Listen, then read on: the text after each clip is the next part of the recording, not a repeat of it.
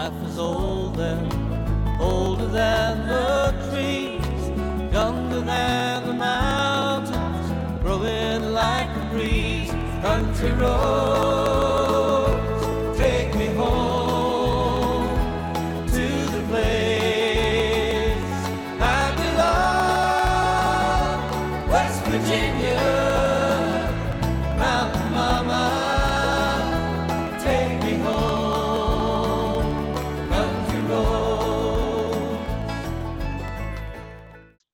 Okay, so here we are, the Crush the Cargill podcast once again. And this week, our guest is uh, Jeff Browning, who is a runner and lives in the States. And uh, Jeff, what else do you do apart from run?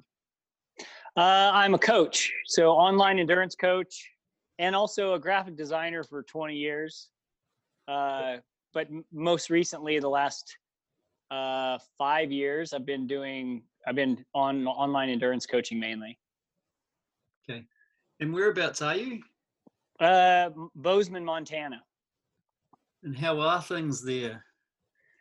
Uh, spring's coming, so been getting a lot of trail running in. Um, we're a pretty uh, sparsely populated state, um, up you know right up against Canada border. So um, we have had we've been we were on a little bit of, we are on lockdown a little bit.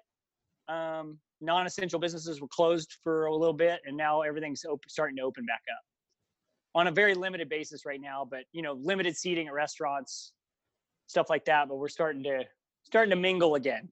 Yeah. Oh, that's nice. Yeah. Yeah. So you had very low case rate there, didn't you? You had, we had a low case rate here. Um, you know, my own personal opinion, we're being way too conservative. Um, it's a virus. You can't avoid it. It's a billionth of a meter. you know, it's gonna it's gonna go through the population. The whole point of locking down in the first place was not to overwhelm medical, and and we've definitely done that. So it's time. I think, in my opinion, it's time to get back to business. Um, as far as you know, healthy people, like high risk people, should probably still be careful, but you know, everyone else should start mingling again and and we're only way we we get through this is like for us all to come in contact with it Yeah. like it, it's unavoidable it's a virus that's the way viruses work Yeah. Yeah. Yeah. No, fair cool. Um, so um, tell us a bit more about yourself. So you've been running for quite a while. How did you get into it? um i i started uh well i've always been a runner but more uh i did a bunch of traditional us sports um when i was a kid so and, and high school and into like my teens late teens i did base baseball basketball wrestling uh track and field and football so american football not Yeah. soccer Yeah. um and uh then uh when i went to college i got into mountain biking um, in 93.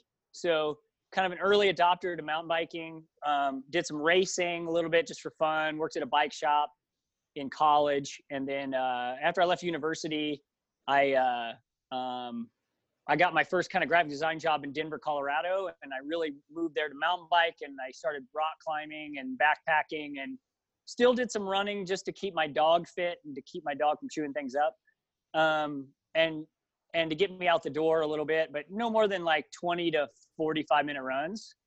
And then when I moved to Bend, Oregon in 2000, um, I befriended uh, someone who was a had just got into ultra running, and I was trying to get them into mountain biking, and he was trying to get me into running, and uh, I kind of fell into running, and he eventually became a mountain biker, but it took him a long time, and I quickly became an ultra runner, and then biking, cycling took a back seat um, and I started kind of actively ultra running and racing starting in 2001.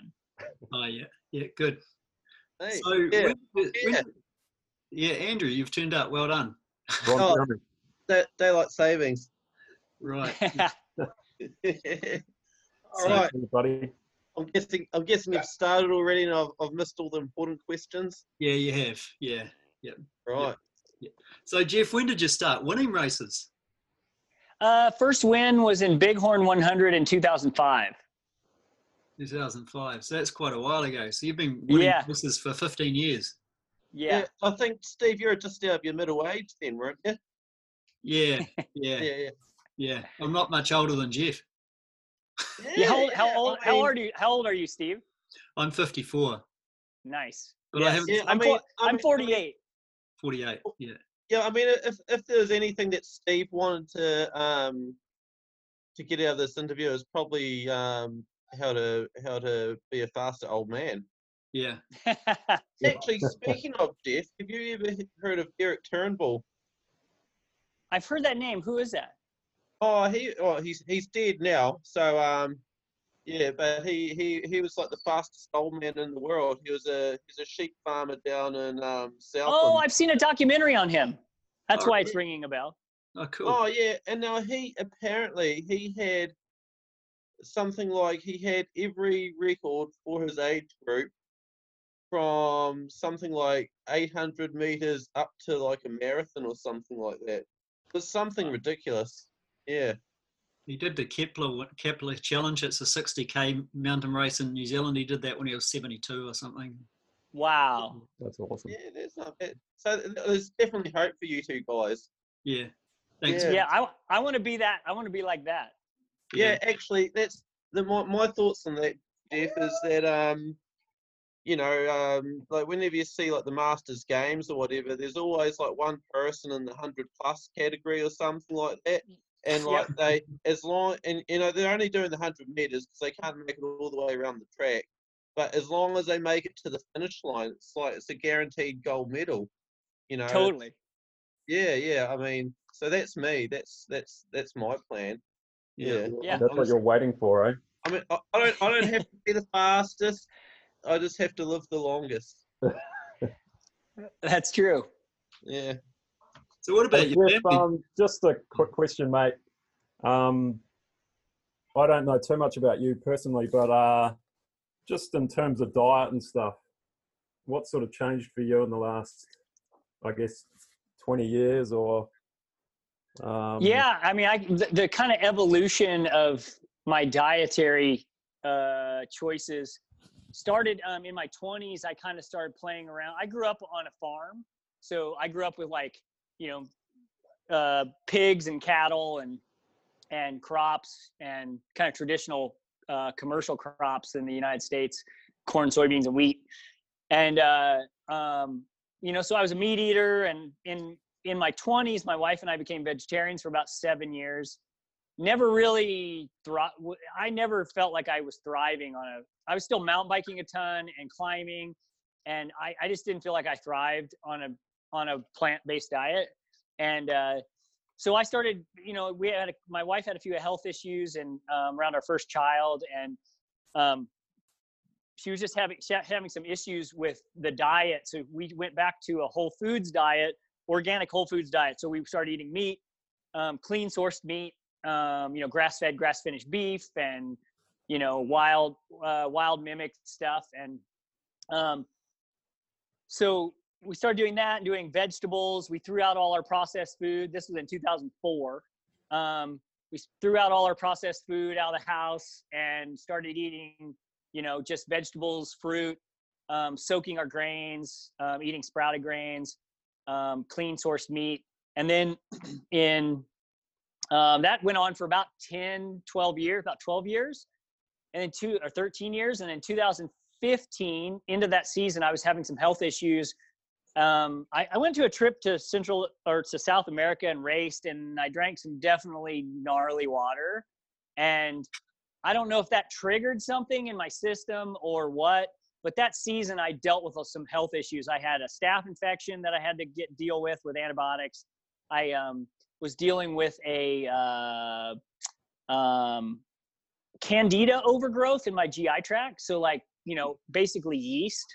Um, so something was going on, and so anytime I dealt with like seven major flare-ups in 2015. Um, and at the end of that, like November of 2015, I I just got so frustrated with like the, the the seventh time I'd flared up. I would get really itchy and get a rash and all kinds of stuff. And um, I finally uh, uh, sat down for a week and did kind of like four or five hours of research every night on anti-candida diets. And I started coming across things like, well, it's yeast basically, and you yeast feeds on sugar. so you need to limit carbohydrates because carbohydrates in your system turn into glucose. And so I started um, at the end of that week. I kind of went to kind of a ketogenic paleo style diet um, initially to kind of get it under control and manage it. And then I started reading some stuff on on endurance performance and fat adaptation. And I kind of got hold of that from Zach Bitter, was a good friend, and I called him.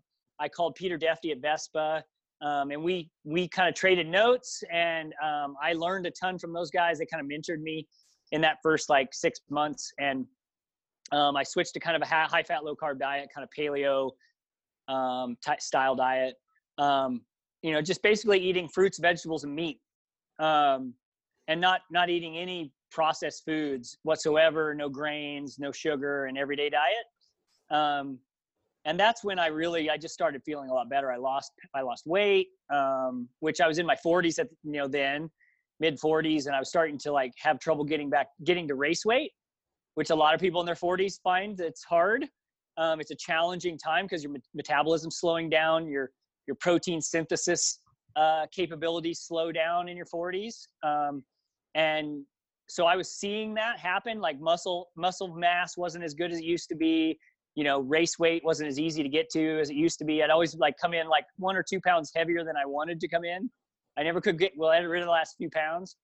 Um, you know, so uh, uh, that allowed me to like I lost so eight pounds. What is that? Four kilo, about four kilograms Wow. um, and um, had just felt great. Like my health, my energy, my recovery, like everything changed. And that was in my mid 40s. And ever since then, it's been the same. So my 40s have been, my late 40s have been probably the best shape of my life. Um, Yeah, well- fitness wise, recovery wise, all of it. Yeah, well, it, it wasn't that long ago that you you won Hard Rock, wasn't it? Yeah, 2018. Yeah, uh, man. wha- wha- What's it like when you're just like thrashing all those guys in their mid twenties? it's pretty satisfying, I have to say. uh, Is there anyone out there that you just love to beat? You know, Uh, no, it doesn't matter if they're younger than me. I'm fine with it. yeah, yeah, yeah. Oh, uh, no, I- yeah, yeah, no, I'm, I'm not gonna. Yeah, I'm not gonna. Uh, I uh, I don't have any any qualms about anyone. I just like to beat. And I it's it, I have to say it is very it is very rewarding to spank down some younger guys, especially places like Western states when it's really competitive. Um, and you know you're you're really like fighting it out the last 30 40 k of that race for the top Yeah. 10 and um it's it's been pretty fun i have to say.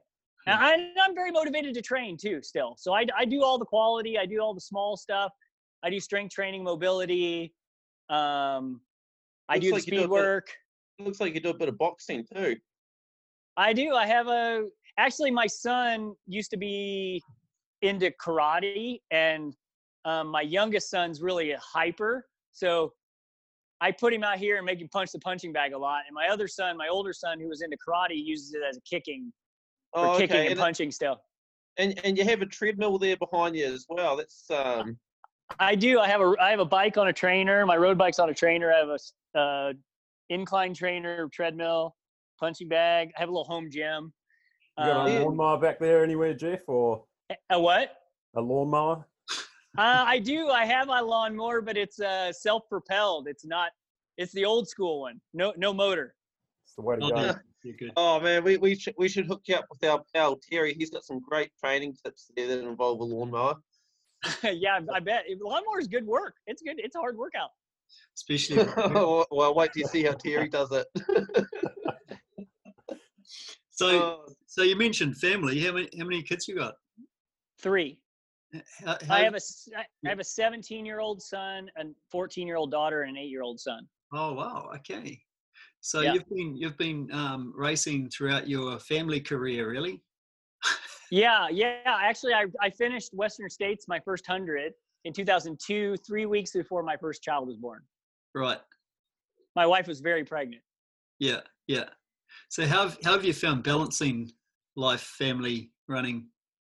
Uh, it's been. I mean, I've always had a very flexible schedule because I own. I've had my own business in some some way, shape, or form since 2001. So um, I've been self-employed. So I had a graphic design business for 15, 17 years. Um, so I've always had kind of a flexible schedule. So I've always either partially worked out of the house or you know home like telecommuted part of the time or full time most of that time. So I've got to be around my kids being growing up. Um, my wife homeschools, so I'm around them all the time. She's home, I'm home. So that's been a blessing, I have to say. Um, but balancing it, there was it was challenging at times, especially in the early days when there was no money and I was training so much. Um, so it was more just chasing a hobby. And my wife reminded me that it was a hobby quite often. Yeah. Um, uh, but but later, as you know, I had success and and you know you can get get get paid a little bit to to supplement my full time income. Um, that was that's nice. So at least you can justify that you're getting paid partially to train, but um, not getting rich or anything. Yeah. But but it is uh it's that's helpful for sure. That helps balance it even more because now it's you know part of the coaching business. It feeds into the coaching business, the athlete athlete side of things. Hmm. So How many uh, hundred milers have you done, Jeff? Uh 39. Thirty-nine. So mo- most of those have been more recently, or Yeah, uh, I started running. Um, I started. I did one one one hundred a year.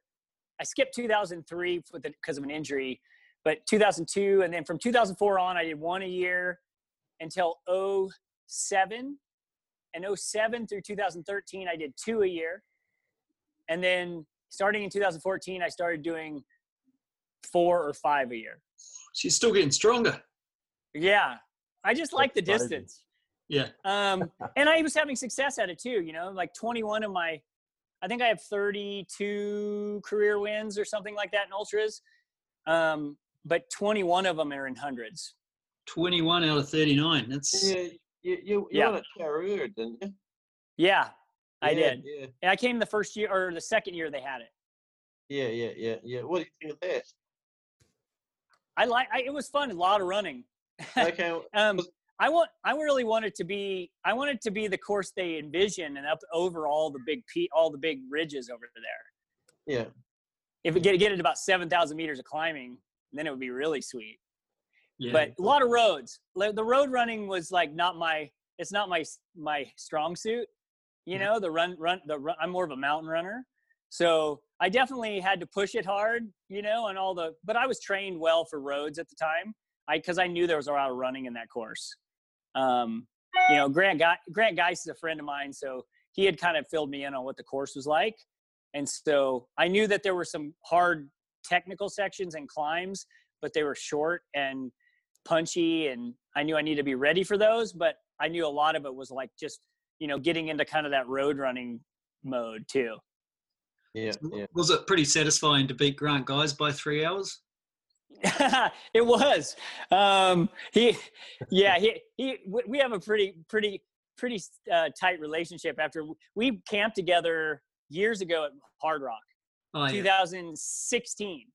Um, we camped together at Hard Rock for days, and we kind of did some groups, did some runs together before the race, and then we both I- raced. I saw. I, I remember seeing a photo of his of of him camping back then, and he only had a small tent. Were you guys separate tents?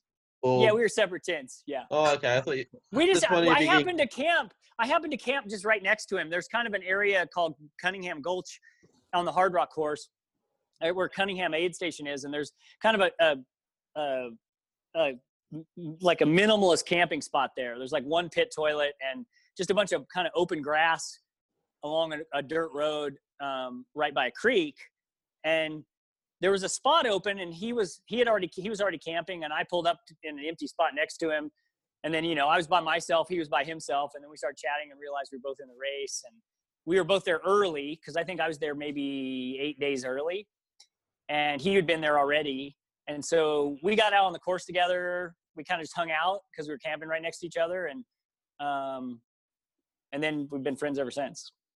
Yeah. Oh, how about that? Yeah, So you you spent a while in New Zealand then, was it? yeah. La- uh, whenever I came last year, was that last year? Yeah, last year, last February. Yeah. two two Februarys ago. so 2018. I mean, Right. you should really, you should really come in December next time. But Yeah, yeah, I, I would I would love to come and just hang out for a month. Yeah. Um, there's so much good. I mean, I went through the South Island with Grant. You know, I was there 17 days, um, and well, I guess on the ground 14 days. Um, 17 days of tra- you know, with travel, um, and so yeah, I got to kind of get just a sampling of the South Island um, before we headed up for the race festivities at the end, and then I just kind of flew out right after the race yeah. but um yeah it it, it definitely was uh whetted my appetite to go explore the south island more We've Yeah. we've got a good um, mountain race that you'd like in Dunedin actually called Crush the Cargill. It's a 24 hour challenge. I think you do. quite Yeah. well. i want i'd like to what, what's the date on that race Uh, December the 12th this year. okay december the 12th Second second Saturday or second weekend of um December. Grant's actually the founder of that, so Yeah, yeah, Yeah. yeah.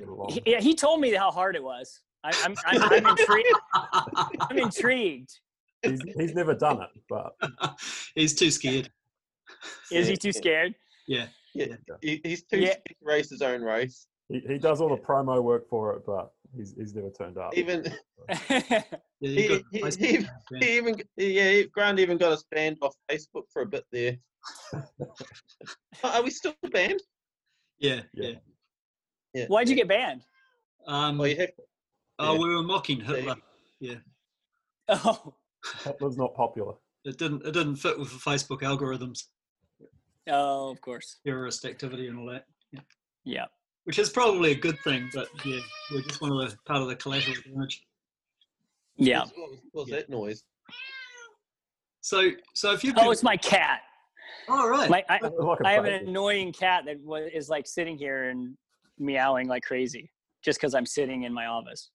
Oh yeah, Yeah, I'm sure that's I'm sure that's ruining the podcast right now. Oh, you'd be surprised what's no, no, we um nothing can ruin this podcast. But you know, we usually set the bar pretty low, you know, as far as um as far as most aspects. So, you weren't going to say kiss, were you, Andrew. Yeah, I was gonna say I was like I was looking up where um you know so obviously like I like to do my homework before an interview and all that sort of stuff. And uh, I noticed you're in Bend, Oregon. And uh, well, I bet- used to be. Sorry. I used to be, not anymore. Oh, well, man, wow. Well, you you you better update your Wikipedia. Oh, yeah, I I I don't know who somebody else put that up. I don't know who put that up. I need to probably send somebody in there and update it to get it Look, correct. Look, just be thankful you got a Wikipedia. Like, I don't think I've got one. I might I might Yep. do one for Steve later. yeah, you- So where are you now? Because you've got a, you've got a surfboard there behind you as well. So yeah, near but, uh, Bozeman, Montana, and it, it's a paddleboard, oh, stand-up yeah, paddleboard. Bozeman ones. Yeah. where do you- where We only have lakes. oh, Holy okay. crap.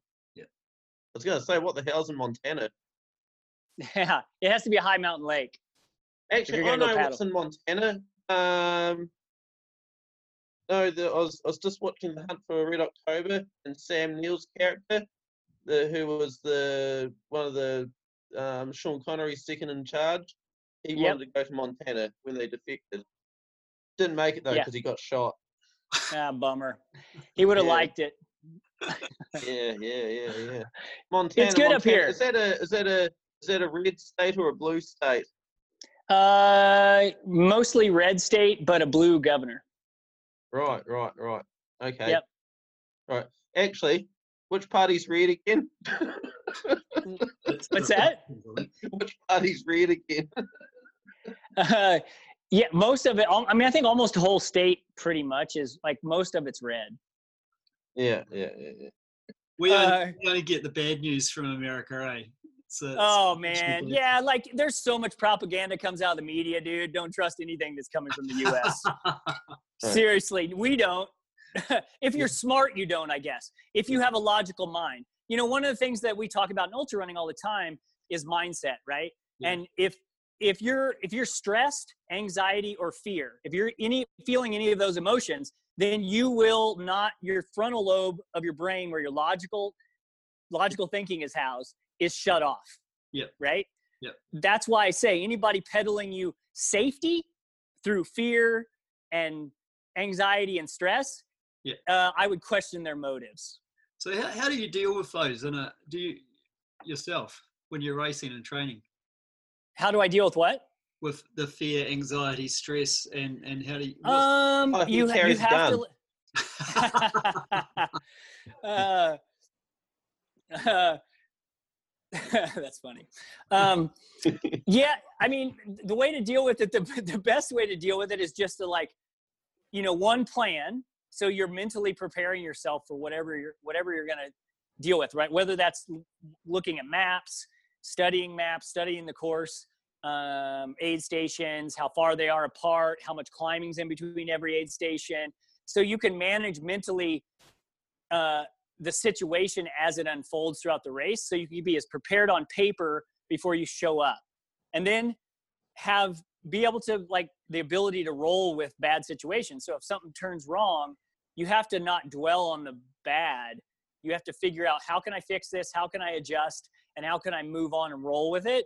And and not allow that chaos to happen in your brain with fear and anxiety because then you don't make good decisions. So staying calm, focusing on the positive, and making steps towards fixing a situation if it's not going quite according to plan.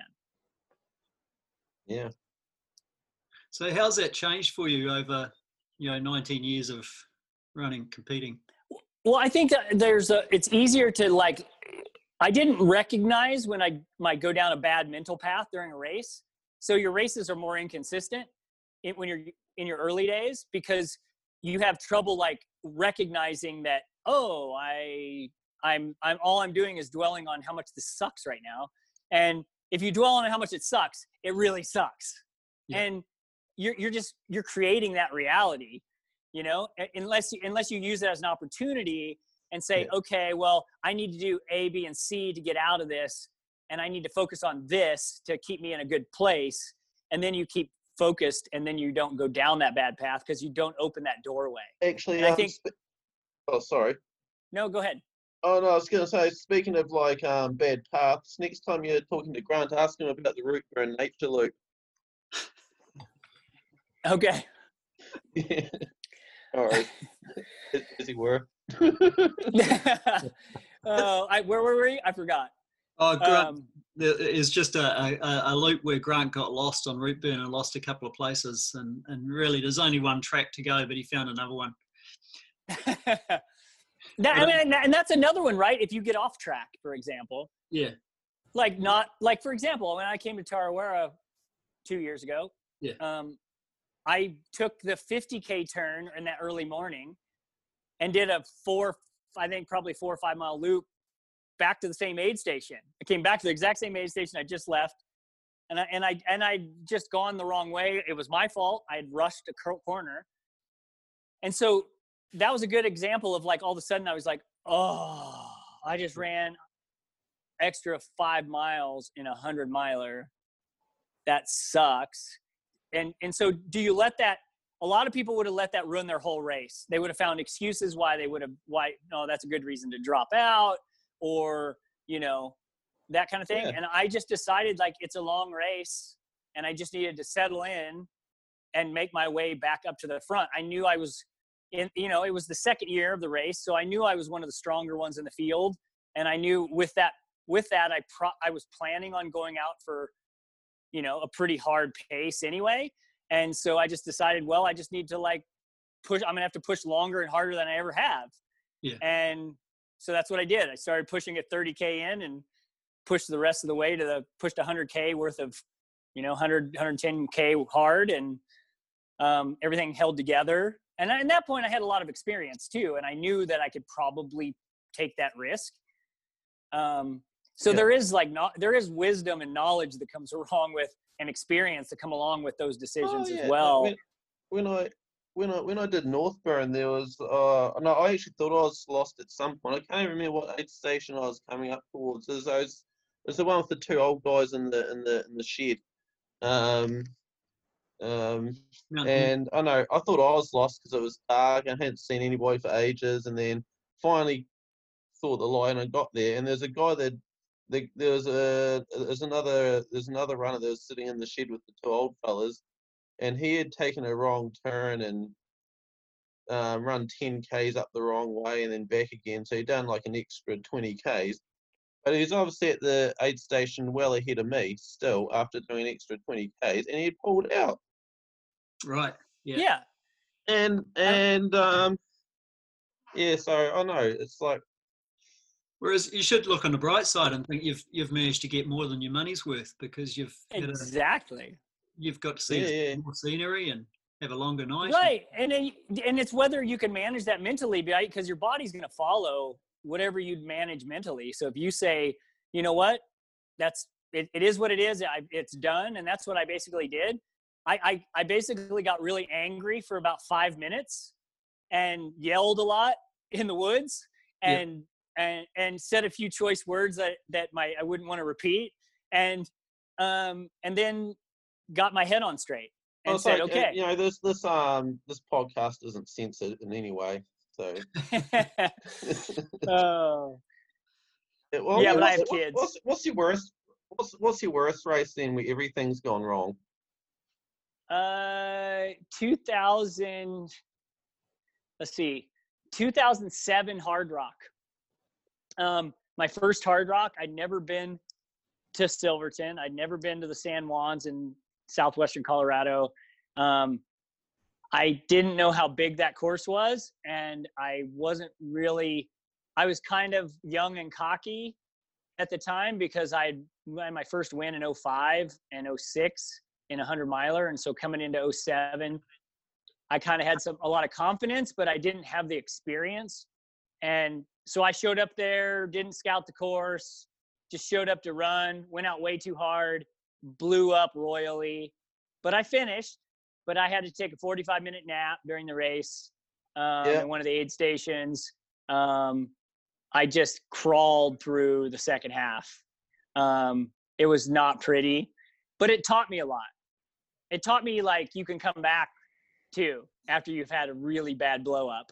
Um, you know you just need a nap Yeah. and i still had plenty of i still had plenty of time to finish so i just i chalked it up to a finish and and a learning experience and you know because i've only i've only had one dnf in 20 years of ultras um and uh, so i've only dropped once and that was because of a rolled ankle at utmb in 2015 Yeah, yeah, yeah. What sort of keeps you uh, like keeps your motivation up and keeps you sort of coming back? Like, like obviously with the hundred milers, like a lot of people are going to do, you know, say a couple of hundred miles, and then they're going to just think, man, this is hard.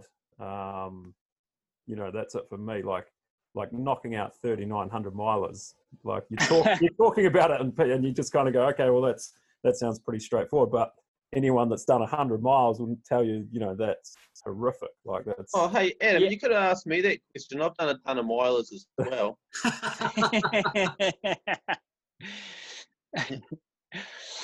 uh yeah i mean I, I how do i let's see you know like i think more than anything like experience helps you know now i've done so many they don't seem so intimidating as they used to be.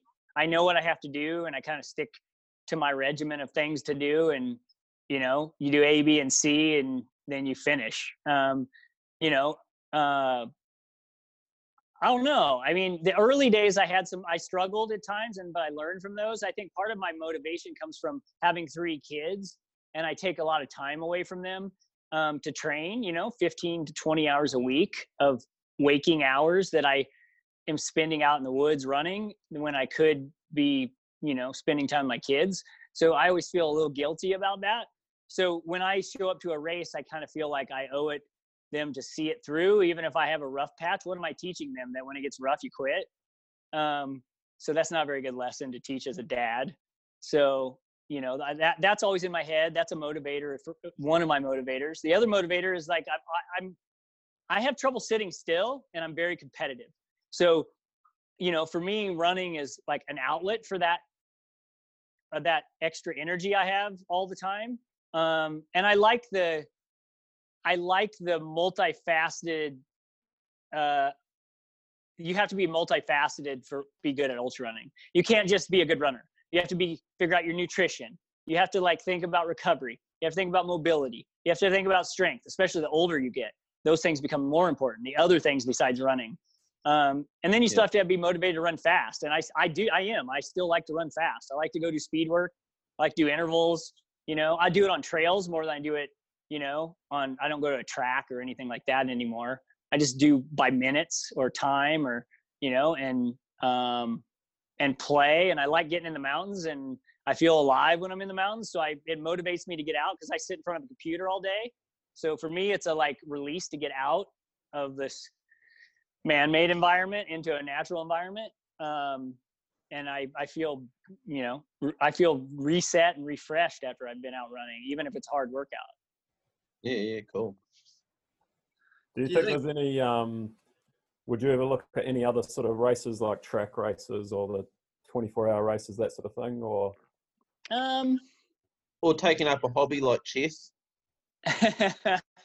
well, um, I I don't know. I, I mean, I do like chess. My kids like to play chess. Um, I don't know. I mean, I, I think cycling i- is something that um, mixing in cycling, like if you, for for example, Leadville has the Leadman series, where it's a combination of mountain biking races and running ultra races or trail races, and it's a series, so it's like five races um, of you know half half cycling, half running.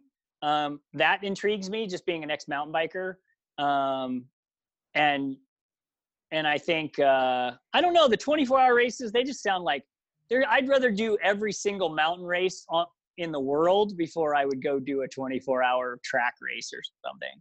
Um, that just like seems horrible to me. yeah, I'm, with- Um, I'm with yeah. It is. there's just too many good like good mountain races like why you could you could there's so many now in the in the world in the us alone there's 170 some hundred milers I You know, it's know, like trail- where, where, do you, even- where do you even start? Eh? There's so many clashes in the calendar. You know, it's like yeah you could It's not repeat a race for years and still run new races at every race yeah, it's, it's like even even even even here in New Zealand. You know, it's like going back a few years. Um, there's only what 400 mile races now. There's a shit ton of them. Yeah. You know, yep and, you know, th- um, is what it is. So I mean, yeah. So it's some you got to miss a race somewhere or other, don't you? yeah yeah and i i choose not to run on pavement or around in a circle like a hamster on a wheel or something Yeah. yeah. Yeah. yeah, it seems crazy. Saying that you do have a treadmill. well it's only for emergency purposes I don't. It, my my the rest of my family it gets more used by the rest of my family than me probably, but um, I use it on like you know when it's snow is melting and it's junky out or it's a horrible weather day, you know, or something like that. But if you look at my tra- my Strava uh, training, it's all outside. Yeah. You know, yeah, yeah. 90 99 percent of my training's outside. Were you were you He- able to keep running during the shutdown when Montana was more shut down?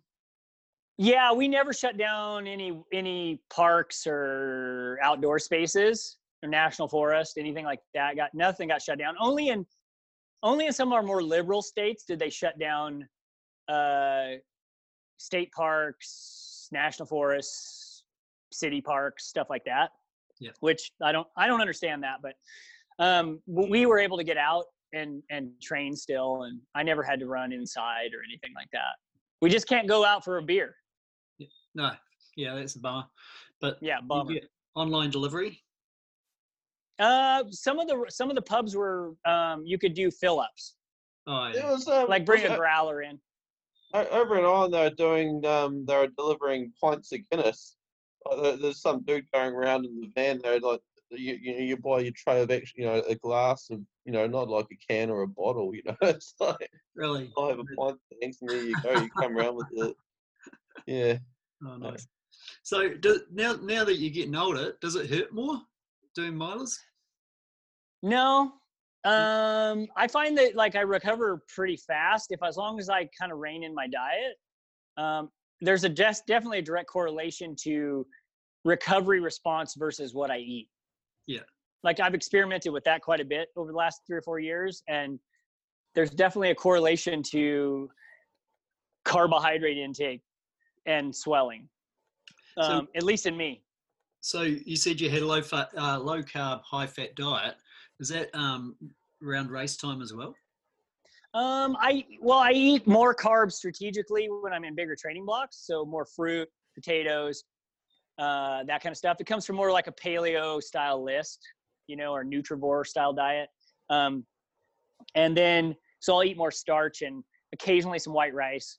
Um, but mainly fruits and vegetables are my main carbohydrate sources. So I just add in fruit and starches like potatoes strategically around effort and volume. And then when I'm training less or I'm tapering or anything like that, then my carbs would kind of in tandem go down with the training load. And then um, and then I'm really conscious of after big races like 100 milers, um, I'm really conscious of higher protein intake and low carb intake. So I usually eat more almost carnivore, um, like carnivore keto after a race, at least for three or four days until the swelling's all gone. Um, Yeah. And and then that that recovery response is faster, and then I'm I'm less swollen, I'm less you know less inflamed, and then then when that's passed after three or four days, then I can kind of go back to normal kind of paleo diet. Yeah, you know, I, I, I don't, I don't think too hard about um my diet at all as far as running goes. I think it's just, it's the running's just an excuse to eat more crap food. You know, burn it off. yeah, but the problem is, is you're still doing like da- metabolic damage even if you're running, right? So because what that's doing is just knocking your your uh, your blood sugar out of whack all the time, and that's that's why that's why we see inflammation is is blood sugar response. Then pancreas has to kick out insulin to try to get the blood sugar back down. So you're constantly in this cycle of like uh, spike, crash, spike, crash, and anytime our body you know, anytime our glucose is high in the system, our blood glucose circulating, um, we're we're definitely going to be in a more uh, inflamed state. Um, so you want stable insulin, and, and and you also be storing fat. So if you have trouble getting down, you know, if you're carrying around a little extra weight, like one of the things that you run into, like a lot of some of the athletes I coach, is if they're carrying around extra weight, usually it's out of control carbohydrate eating um, where they're eating way more than they're burning. And what happens is when you when that blood sugar goes up and the pancreas kicks out insulin to knock the blood sugar back down, it says to the body store fat in the cells. And that's from our seasonal eating days, like when we ate seasonally and winter was coming and we would eat and we would eat and eat and eat. We'd get some ripe berries or we'd get stuff that's in season in the late summer and we would eat as much as possible and it would it kind of like even clicks a thing in our brain that tells us we're not full. You ever eat a bunch of carbohydrates, especially like something like pasta, and you'll just eat and eat and eat, and all of a sudden you're like, whoa, push away from the table, and you're like about to throw up because you've eaten so much, and you're you gotta Oh, undo your I know belt. that feeling so well. Yeah, right. I think everyone does. Everyone. And- All right. Well, and- what's, what's, what's the uh, uh, what's the last thing I should I should eat after a hundred mile race? The last thing you should eat, any Yeah. kind of processed carbohydrate. So that, Oh, that okay. includes that includes sports gels, doesn't it? Yeah, steak- but have during a the steak, race, it- Andrew. Yeah, it's- yeah, have a steak. Like red meat is what I go for right after a race.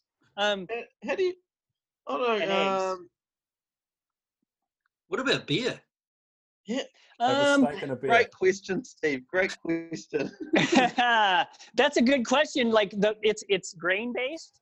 So I don't drink as much beer as I used to. I drink more wine, um, white wine, red wine, um, or clear liquor. You know, so um, Tequila. Vodka, vodka after Yeah. the race is better. yeah, like gin or uh, vodka or tequila, um, stuff like that. Mix that with mineral water. You Oh, wouldn't- so You should definitely come back to New Zealand, man. Well, you know, I went. I bought a. I Especially in bought a really expensive bottle of gin. It's it's. Uh, hold on. It's the there's a craft gin brew uh, uh place that's out in the country where the bra where the bra fence is. The bra. Oh, fence, Wanaka. Cardrona. Cardrona. Cardrona. Yes. Yeah. I I got a bottle of gi- of Cardrona. No surprise gin. that you were hanging out there, Jeff. Oh man, I went when we were driving by. especially especially and- with Grant. well, Grant, I told Grant we had to stop because someone had told me Um, I'm trying to think which town Well, we what, were the, in. what the hell's up with that bra fence? Bloody hell! I don't know, Wel- man. It's wel- so weird. wel- welcome to New Zealand. it is really weird. I, I I was like tripped out. I had to take a picture of it. I sent it to my wife. I was like, that is really weird. The bra fits. How much does a bra cost? I, I mean, I wouldn't just go. You know, They're cheap in Cardrona. Yeah, I was gonna say, I mean, if you're gonna pay, like, you, you wouldn't want to hang your best bra up. You know, I don't. I, I imagine they cost a bit of money. Like, I, I mean, you know, I think they get. Here's my theory. They get left there after you went to went to the went to Cardrona and drank a bunch of gin, and then you're like, ah, take my bra off, woohoo! Throw it on the Yeah. fence. So what? What did you leave on the fence? I did. oh, Is this- oh, I is this didn't. I didn't leave. I just I just left my aura there. Oh, Yeah. Is this where we bring up the underwear question, Andrew? Oh, Okay, this interview is getting really weird. oh. Do you, do you Uh, wear underwear when you run death? uh, I wear uh, boxer briefs, like sports boxers. Oh yeah. I cut the liners out of my shorts. All right, You, all right, so you go. don't have liners in your shorts and you just wear sports boxes. Yeah, I wear a separate sports boxer. Keeps from chafing, especially all the years of cycling. My upper quads rub together. It is not. It's not. A, it's not friendly in the little little panty liners that are come in running shorts. So I cut them out. Yeah. Yeah. No, fair cool. We're, we're, No, no, well, no. Steve was going to mention um, if you, ask you if you had heard of Aerodax before. I was. No. Words right out of my mouth. Oh, there's special sports underwear for men with a moisture wicking mesh and two types of elastic. And our only sponsor. But anyway, I feel like there's a lot of inside jokes on this podcast that I'm not getting. Don't, don't, Oh, no, don't, no, don't no. worry, all Jeff. the- All the jokes about Grant are on the outside. They're definitely outside jokes. Oh. Anyway, back back to food. So so has anyone kind of created a paleo gel? No, because uh, one thing I was going to say, we were starting to talk about that. I simple carbs are still on during racing and long runs. Yeah. It's just everyday diet is where it really affects you because your glucose uptake's really good while you're running, right? Yeah. You can you can handle that because you're going to burn it right there on the spot like pretty quickly. You're going to get it absorbed and and and that's it's easy to break down in the gut, right? Um, simple carbohydrates, but whereas proteins and fats slow down your digestion. So that's why you know one of the kind of protocols we kind of coach for people who are high fat low carb athletes is that we're using everyday diet to get more to burn fat at a higher rate manipulating your metabolism and to burn fat at a higher rate per minute then on race day and ra- race day and long runs we still use simple carbohydrates and then that simple carbohydrate intake is going to get utilized during that exercise. You're not going to store any of it. And then afterwards we strategically add some fruit or potatoes or something back in to top off glycogen after that workout to get ready for the next workout. So we still use we still use simple carbohydrates on race day and long runs. It's still appropriate use because they're simple to break down and they don't slow down digestion. And i, I would coach people to not if you're going to eat fat and protein or foods that are heavy in fat and protein during a race you should probably have very little and spread spread it out every four to five hours to give your body plenty of time to digest it. Because as soon as you take a bunch of food in there that is really complex, it's going to slow down every gel, every drink you drink, everything you try to put in after that. It's going to slow down the absorption of it because the body's trying to get blood to that those resources that are there and try to break them down. And there's you know there's not enough blood to go around because it's working in your extremities and your heart and lungs and all that kind of stuff while you're exercising. So simple carbohydrates still appropriate. Well, one of my favorite race foods is pizza. You know, every time I come to the aid station, a slice of pizza. Is that complex or not? Well, it is complex, but but if you look at a piece of pizza, most pizza pizza is probably going to have you know cheese and vegetables, or just cheese and maybe a little meat on it, and and then bread, so it's a carbohydrate. So it's not going to be as complex as say you came into an aid station and ate, you know, uh, a giant hamburger, right, or something like that. It's gonna be- No. Yeah. But I mean, I think uh, it's it depends on how your effort level too. So if your heart rate's going to be at a high output during an event, like for me racing up front, I'm pushing pretty hard. So like for me to eat more complex foods, it's harder. But so athletes I coach that say middle of the pack or back of the pack, they can eat more solid food and, and eat a little more than say what I could eat. But but I would say if you're getting GI stress during a race, then you pro- that's that's one thing to look at to minimize. Yeah, yeah, yeah. I um, I definitely find like as the race as the race goes on, especially after the hundred k mark, like my my my my willingness to chew food or whatever um decreases. I find it just you know just the effort going into like chewing food. You know, like they're, um, I find Yeah. um like soft things like I don't know like custard, um rice pudding, stuff Right. like stuff I can eat easy. Yeah. Yeah, and that easily digests too. So do you Yeah. get? Oh, You're always ri- running at the front, Jeff. Do you always? Do you ever get jealous of those people who get to spend twice as many many hours on the course? Yeah, actually, I'm looking forward to that when I'm older and I slow down and I can actually I can actually enjoy the aid stations instead of rushing through them. Yeah. Um, and going on liquid nutrition most of the race. Um, yeah, I do. I, I mean, the few times I've paced people, I, you know, especially through the night and like a hundred miler, I really enjoy the aid stations at those times. Yeah. You know, hanging out and talking to people and socializing and um, someday I'll Yeah. be there. So back to growing old, because you know this is self-interest that I do this podcast in. Has it has there been any any changes to your training regime as you've got older? Um, oh, mileage wise, wheels on the Zimmer frame, Steve. the I think the um the the uh the biggest thing mileage hasn't changed that much in the last say decade.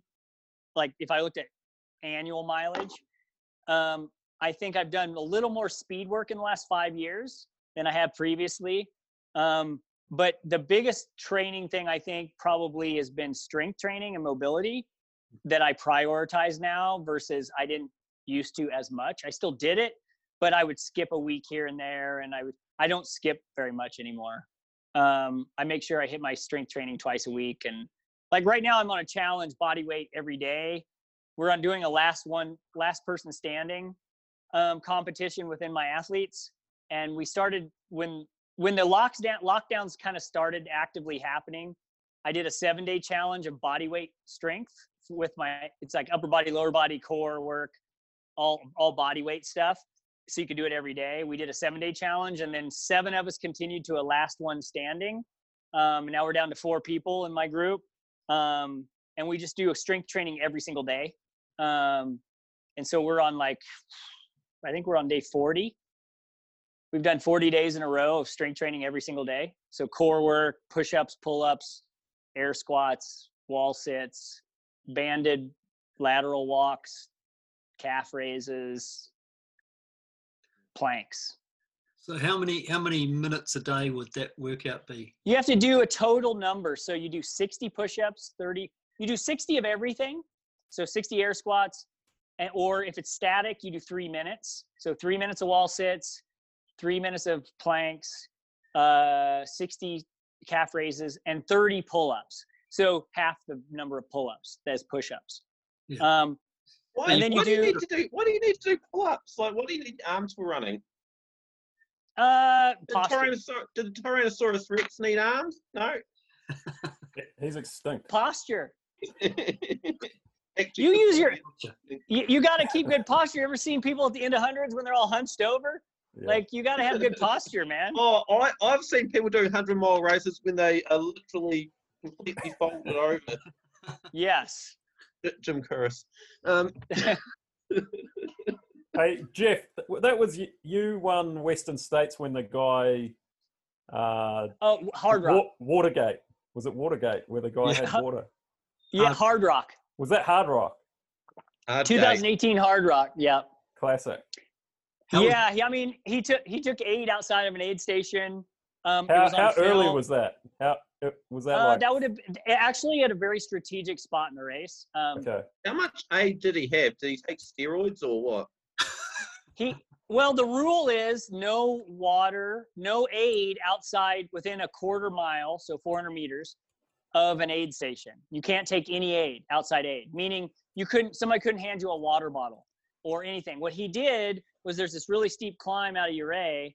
He skipped the aid station down low and went hardly took anything at the aid station, went really light in his pack, about a two mile climb up to a trailhead and his crew met him at a trailhead and someone caught him on film crewing out of the back of a Subaru with a cooler, Perrier bottle, chugging a Perrier bottle. They're throwing things in his pack, waiting him up for this longer section that comes up.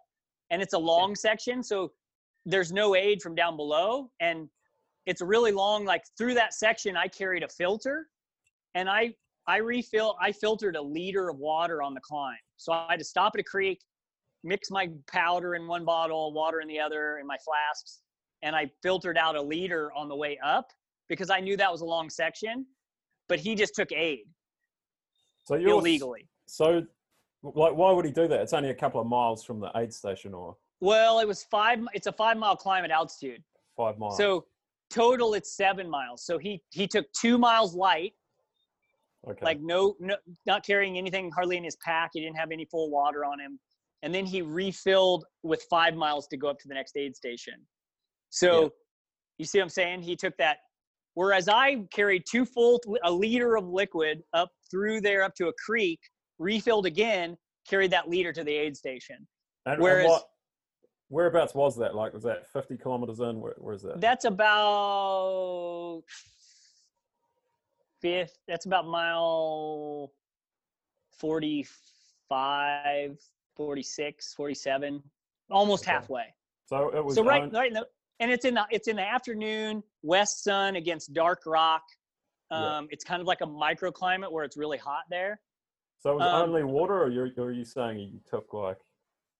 Um, he got refilled in his pack and he took liquid. Okay. So he was chugging Perrier. There's there's photos and video. I've seen it. Yeah. it I mean, it's pretty incriminating. Um, Why But- would he but risk? also- why would he risk that? Like, it doesn't seem like how far well, ahead I was mean, he? okay. So here's I, I I think Kilian did was the most eloquent. He did a post afterwards, and he said you should understand the nuances when you race in different countries For because sure. for example, in Europe, the standing rule is if you got busted taking aid outside of aid station, you would get a time, a time. Uh, they would take a little time off your final time, right? It's like a, it's like a penalty, right? But in the United States, our rule is no outside aid, or you will, or you can be DQ'd. Man, do we even have rules about that in New Zealand? Well, crush the cargo if you don't do a tequila shot. It's, uh, have, You're have you really- disqualified. have, have you really crushed the cargo? Is the uh, Yeah, yeah. so you have to do the tequila shot. Oh man, I do like a good generally tequila. have to. Going back to that tequila. Oh man. Anyway, So you, so he knew what he was doing, and he just Well, Cool. and it, there was a whole thing that went on that they denied it, okay. and the, and the race staff knew had seen the video. Seen footage. So yeah. someone had had was out hiking on the trail and saw it ha- and saw him do it, and actually was like was an ultra runner and was like, I don't think that's legal, and they videoed it, and then they sent it to a friend and said, Is is this legit? Like, are they supposed to do this? I don't think they're supposed to do this, right? And they're like, No, no, they're not supposed to do that. You should send it to the race staff. well, then the race staff has evidence yeah. but they before they even like DQ, they didn't they didn't DQ till late. They questioned them first, and so it was initially denied, but they had evidence. And then when they didn't, they started backtracking. Right. and Um, how how far back were you? How what was the gap? Um, I was at uh, you know I think throughout the night I was about an hour inside of an hour, around an hour behind him. I was in second all night until I t- I thought I took a wrong turn or I thought I got off course and I backtracked in the middle of the night about at about thirteen thousand feet. I backtracked about a mile and a half downhill, and then turned around and came back, which was about an hour detour. We actually we checked it on Strava with iRunFar afterwards. Um, how much of a detour? I just went back to the flags, last flags, found them, and then okay, okay, I'm on course. I wasn't off course, but I thought I was, and then I continued on, but I burned an extra hour. So then I was like two hours behind him after that. So when So- when did you find out about his? About Eight that? miles from the finish. Oh man, eight miles. So But and they you put a bit of a spring in your step.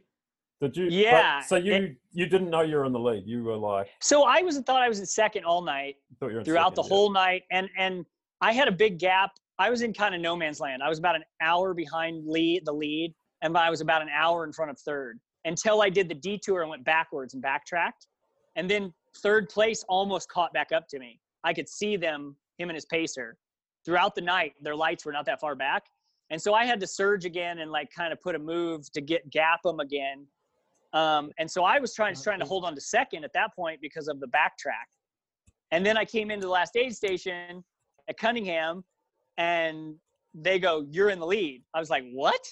I'm in the lead. I'm And like, how- Yeah, how you're in the lead. So you immediately you go, What happened? He's like, they just said he DQ he was DQ'd and I didn't know why. I, I you know, you're in a race, so you're just like, Okay, well, I'm in first now. Yeah. Oh crap. So I just started like getting ready to get do that last push to the finish, which is up over 13,000 feet. You have like a 2,500 foot climb in like less than two miles or something, Brutal. up over 13,000 feet. And so I just pushed that. And, uh, and another guy, the guy in second, then in second was only six and a half minutes behind me at that last aid station. Ooh, So when did that guy? When did he get pulled or DQ? Did he? At 92, they tried to talk. 92. They tried to talk to him he at swore more than 58. you did. What's that? I bet he was swearing more than you did. Oh, I'm I'm sure he was. Have you Um, have you spoken to him at all or? I did afterwards. Um, Afterwards, cause yeah. we've raced against each other a couple times, and Yeah. um, you know, I I just said sorry, man. You know, like what what are you gonna do? Like, you know, Well, you it made wasn't. those It wasn't your fault, really. No, it wasn't my fault. I I abided by the rules, and so so I, it was a you? good Uh, lesson. I was they have a prize though. giving, or they have a prize giving. Were, were you guys both there, or? Uh, they do well. They, they don't do much of a prize. I mean, it's it's more like, you know, it's a, it's old school that race. I like it that Okay. way. Yeah. But but you know, like I think the the lesson for me too was was that, you know, you never know what's going to happen in ultra. Yeah. So you just as long as you're consistent and you like do your thing. Sometimes you're like sometimes you're given a gift, and it's like, whoa, I'm in the lead at Hardrock all of a sudden, and I wasn't Yeah. expecting that. Um, but you know, you got to be ready to seize it when it happens. Yeah, yeah. it's, it's yeah. all that mental thing, isn't it? Just like stay in the fight, even if you think Yeah, you know, exactly. you're just kind of out the way. Um, Yeah, we kind of had a similar thing here with Mount Difficulty, and uh, when Grant Guise won Mount Difficulty, but he got second. So um, you, you, you guys really are like brothers. oh, poor Grant. So speaking of uh, unusual things happening in ultras, have you ever had any hallucinations? um, only only slightly in that Hardrock. I, you, we were talking about the hardest hundred I've dealt with. Um, Hardrock in 2007. In the middle of the night, you know when you're kind of like asleep. If you've ever been in a hundred and you're asleep on your feet a little bit, and you're kind of dozing off. I was having one of those moments. I was hypoxic, so my you know my blood O2 saturation level was low. I'm kind of like walking in this upper basin at like 12, 13,000 feet. And I'm like walking down grass on both sides. So th- imagine like, you know, waist high, tall grass and the single track running right through the middle of it in this basin. And all of a sudden, in my headlamp, in my stupor of kind of half asleep, a bunch of grass was moving down the trail in front of me, like a pile of grass. And I couldn't figure out what it was. And then I finally like put my, I kind of woke up and put my my light on high beam and it was a por- porcupine like with its quills all sticking straight out so it looked like a pile of grass Yeah. in, in, in under my headlamp and so that was like it was disconcerting when it first happened because i didn't realize what it was so it, it was kind of a hallucination but i've had a lot of animal encounters you know wildlife encounters and 100 milers being in the lead when you're flushing everything out up front Yeah. so i've had i've had some close calls with big animals What sorts? uh, i've had a standoff with a mountain lion Ooh, um, in the Who middle of the night. Um, luckily, I, I had Jesse Haines with me as a pacer, and so we had headlamps on it. It was in the middle of the night, San Diego 100. I thought you were going to say he was slower than you, so you took off and he and the, the mountain lion just got the. well, it sort of played out like that. Um, we, we, well, I saw something on my peripheral, and it jumped down off a big boulder, and it was in this tall grass. So, so tall yellow grass, you know, like you know, probably a meter tall, and and so like it it jumped off this thing, but it was in the peripheral of my headlamp, so I didn't really catch what it was. And I said, so I turned my headlamp on high beam to see to kind of figure out what it was. Right? When you're in the United States, especially, there's big predators in the woods and especially in the west in the mountains. So you want to like if you see eyes or you see movement you need to figure out what it is right? Is it a deer? Is it you know harmless? Or is it like a predator? So i immediately put it on high beam stopped on the trail put it on high beam and this cat head with green glowing eyes like head raised up out of the grass and it was like less than 20 meters so pouncing distance you know one one bound and it would be on us so we kept our lights blinding it and yelling at it. And we just kind of walked sideways, keeping it blinded down the trail. It paralleled us for about 40 meters and hid under kind of like a fallen tree, um, like a half fallen tree. And we lost sight of for a little bit. So we were panicked. We were yelling at each other, You see it? I don't see it. Oh my God, what, where is it?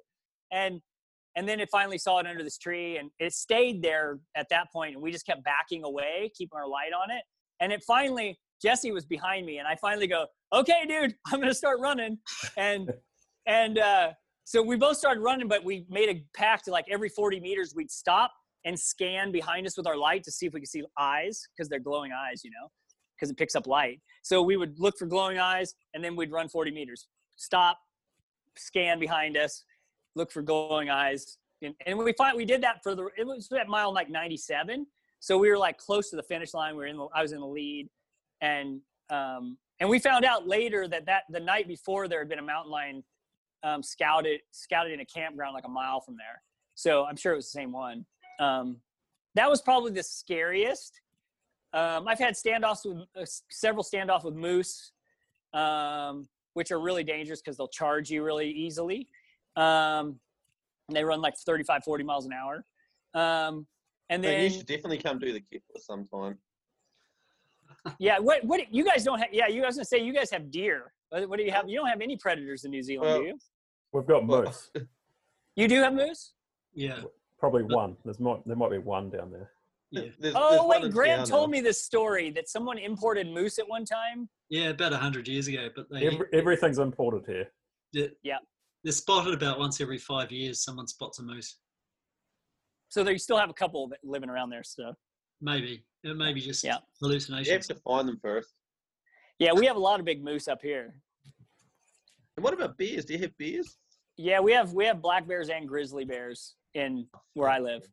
Yeah, Yeah. Well, I've always, it, part of me's always wanted to be chased by a bear because I heard like they can't run uphill. So oh, they, so they I, can I run want, I want to find out if you if you if you if you if you get chased by a bear, if you run uphill, will they get away? That's what I want to know. No, you won't get away. I'm not I'm not so keen I'm not so keen on being the the sort of eaten up sort of Leonardo DiCaprio guy, but um Yeah, oh actually that guy's a hard bastard. Hugh Glass. If Hugh Glass came back, you know, somehow someone went back in time and picked up Hugh Glass and brought him back into the future, he'd be the ultimate like ultra competitor, I reckon. exactly. How tough is that guy? He literally like got half eaten by a bear and he still managed to crawl like 500 miles or whatever it was. And what a dude! Yeah, right. Yeah, we, and- yeah. I- I mean, people I are not he even on close to that tough anymore. as well. I'd yeah, he would have been just on a carnivore diet mainly. Those hunters, that's all they ate was meat. Yeah. You know, mainly. So you haven't run into Yeah. any. No, I d- uh, they're pretty. Like we have black bears in one mountain range on the northeast side of town, but on the south side of town is the Gallatin Range, which be- between here and Yellowstone National Park, there's nothing but mountains ranges. So for 100 miles, there's just wilderness. And so those bears, the black, the grizzly bears, have have reintroduced themselves farther north and farther north over the years as their their population has grown. Um, you know, because they were hunted almost to extinction in uh, in North America. But then we had a pretty big recovery effort that's been going on for decades. So now they've totally reintroduced themselves. There's a very healthy population in Montana. Um, actually, Montana is trying to. There's a lot of uh, people in Montana would, that would like to start a grizzly bear hunting season because we've gotten to the point where if you go elk hunting, the sound of a gun brings grizzlies to you Oh, because they're because they know it's food. yeah. They know there's a kill. If they hear a gun go off, they know that there's probably been a de- deer or an elk kill, so they'll come towards the sound of the gun now. Whereas And- yeah, if you're hunting them during hunting season, they they're taught to like fear a gun. Right. Then when a gun shoots, so we've had some hunters attacked, like got you know grizzlies have snuck up on them. Um, and uh, running wise, we run with bear spray, and usually in a group of at least two people, but preferably three. Um, so if we go into bit heavy grizzly country to the south, we usually run with bear spray and in a group. So you don't go down there solo very often, um, except a couple spots. There's some places to go solo that aren't. There's enough hikers that you know someone Yeah. would be within earshot of you. yeah, and but- you just make sure you're not the slowest in the group. Exactly. But you just making noise is the most important thing because where you're going to get attacked is if you if you if you sneak up on them, if you surprise them, you know, if you come around the corner because if you give them plenty of room to to leave the area, they'll leave. Right. So, you know, I'm not too I mean, I'm more scared of a mountain lion than I am because there's way more mountain lions and they're sneaky. Yeah. Like, you know, than a bear. So I'm not bears don't scare me as much as mountain lions do. But I mean, I mean, there's mountain lions in every forest we have in, in the western United States. So we have big, healthy population. I see cat tracks all the time. Yeah, Did you guys Um, did you guys see that um, jaguar attack? It was like a couple of weeks ago. That was, Where is that? Uh, I'm not sure where it was, but the, the guy the guy was uh, taking a selfie, like he was taking a video with his camera, and this he was standing by a river. I think he was fishing or something, and he's talking into the camera, and there's and then you see him, you see his face, and then you see behind him there's a jag about two meters away, sitting in the grass, just staring up at him, and then you hear him scream, and this jag just like mauls him. But is that where's the um? It was like, bru- it was whereabouts the Ja- brutal. Where where where? Uh, what part of the world are jag- was in? Like South America or somewhere. Or, Yeah, Yeah, I think South America and Africa, right? yeah, I think it might have been South America. This guy, you saw like, you just saw the jag looking up at him from behind, and then he saw it, and then he got attacked, and then the next thing you saw him in hospital. Somehow he survived, but Oh. the but his head been like ripped to pieces. Like he was. Like, what, what, yeah, they always go for the head or the neck. Yeah, it was his head and like his back, and you could just see all these puncture wounds and Ugh. I, I, I guess he survived. I don't know. He was alive in the hospital, but it was. Actually, that, that that reminds me of who's that guy? Um, the Grizzly Man guy. They did a documentary about him. He was oh yeah, the guy this- that got guy that got mauled. Oh, This that guy big- from Alaska. I just watched that. And. Yeah, yeah, yeah, yeah, And yeah. so he'd go into this, he'd go into this bear territory thing and just like hang out there by himself, like for ages, and then somewhere along 13, the 13 summers. He made it 13 yeah, yeah, summers yeah, before mad, he got mad mauled. bastard. He And took it's his really weird. These with him. bears, these bears weren't eating them. I don't know what was going on there. But then Well, he, he was doing what Jeff was saying and making lots of noise and. Trying Yeah, but the other thing he, that guy was doing is like, I kind of cr- criticize that guy because he says he was per, quote quote unquote protecting them, yeah. but it's like, dude, you're you're like making bears used to humans, which is a bad situation. You don't want Yeah. bears to be used to humans. They're wild animals. Like, let them be in their habitat. We can observe them in their habitat from a distance with binoculars, but we shouldn't be right in their habitat, right? what like was that. his uh, what was his objective? He was just trying to hang out with them, or what? Well, he he supposedly had a nonprofit that like was supposed to help protect bears, but I don't. He think it was more in like I never saw any like major work he was doing that was like actually protecting them. He just he had it in his head that him being there was protecting them. Some it of was these like- people are crazy, right? Like, what about that guy? Was it a year ago? Uh, off the here's coast the of, Joe off- Exotic of sleep bears. Yeah, what that guy like a year ago off the coast of India, and there's that island. Oh, the- the Andaman Islands. Yeah. Is it animal? Those people have had no contact, and, and like you can't go there. It's illegal to go there.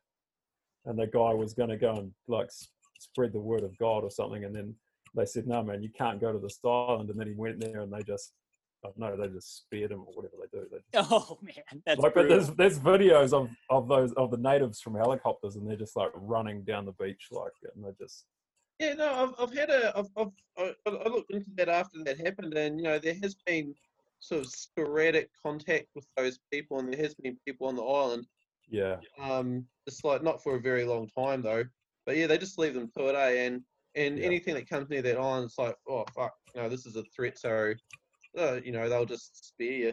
But um, what's that guy thinking? You know, it's like, how how are you going to preach the word of God to people that have like no concept of what English language is, or you no, know, it'll, it'll be it'll be fine. He would just speak in tongues. It wouldn't wouldn't be an issue at Yeah, all. yeah, that's right.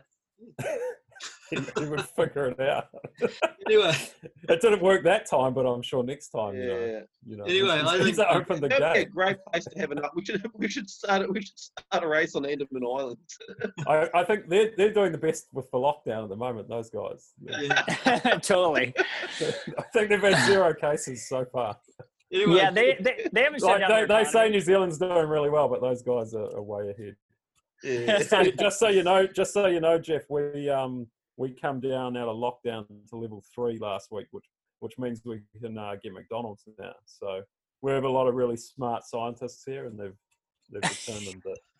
that, You can uh, have McDonald's. Yeah, level three McDonald's and KFC. That's uh, where we're at now. So, oh man, I, I wouldn't have Burger King. Dude. Oh, I it's a so- virus. It's got to go through the population. Look at Sweden. Sweden Oh, did it it, do- it doesn't travel through drive-throughs, so that's right. Yeah, of course. they did. It doesn't travel through drive-thrus. They, they did some tests and they they came up with. Uh, I, I, I think McDonald's might have paid for that test. no, no, it's all it's all uh, it's all above Uh, board. Um, Oh. anyway, we're gonna have. I'm gonna have to head off. So, um, Jeff, thanks heaps for coming on the the. Um, yeah, absolutely. It's been it's been fun. Yeah. Yeah, yeah. Oh man, yeah. It's it's, Yeah. it's, it's, it's been a pleasure. And now that we're friends, I've got somewhere to stay when I when I when I finally go over to the states to visit. yeah, let's go to Yep. Montana. Yeah, Yeah, we're, we're friends now, Jeff. Oh no, that's what I wanted to ask you. Um, before we go, um, why Bronco Billy? Where's where's the, what's, what's the Oh, story? yeah, good, good question. Oh, um, in 2000, in the early 2000s, I was um, when I was first ultra running in Bend, Oregon. Um, a good friend of mine, uh, Jason Moyer, um, was the fast guy in Bend, Oregon at the time of ultra runners, and uh, we befriended each other and we started doing some adventures together. And uh, we kind of had this ongoing joke where he claimed to be um he was a like he was from like sweden and he he or his family heritage was from all sweden and so he claimed to be of viking descent and that he had descended from b- the berserker tribe and so i started calling him berserker and i would always yell yeehaw and like uh, giddy up and stuff like that i would say that all the time we were doing adventures and he uh he started calling me bronco billy and um, so that's kind of how it stuck. He started calling me Bronco Billy. I called him Berserker, and then I started getting, you know, that was back before there was social media. So I got a blog, GoBroncoBilly.com, and started doing blog posts on races and race reports. And then I had people like, who knew that blogs were going to get popular, which is really weird. And you know, it's before social media, so blogs were the thing for a while and so I got a big following of blog followers, and people just started calling me Bronco. So I just would be at races, and then I'd hear people go, "Go Bronco!" and you know, like my it kind of got, yeah, it started sticking after that. Like it just became like it, its own entity, and so and then when social media came out, I was in graphic design and tech scene, and I grabbed Go Bronco Billy as my handles for everything, and um, you know, coming from a graphic design and branding stand standpoint, you know that's what i did for 20 years i just naturally grabbed that stuff and it's stuck ever since so now it's its own it's an alter ego now Awesome. Awesome. And there you have it. Oh well, thanks heaps for coming on the show. And when you come to um, New Zealand uh, this year in December, you'll probably have to stay for a month because your first two weeks will be in quarantine. Um, yeah exactly good grief I do want to come. cu- I'm gonna come do Crush the Cardville at some point.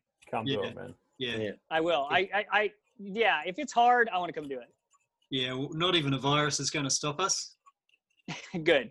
Getting banned from Facebook might, but we'll see. Yeah. Good. Well, it's been a, it's been a pleasure. Yeah, good yeah. to talk to you, Jeff. Awesome. Yeah. Yeah. Cheers, mate. Cheers, you guys. But here I am again, mixing misery and gin, sitting with all my friends and, and talking to myself. I look like I'm having a good time, but any fool can tell that this honky tonk heaven really makes you feel like hell.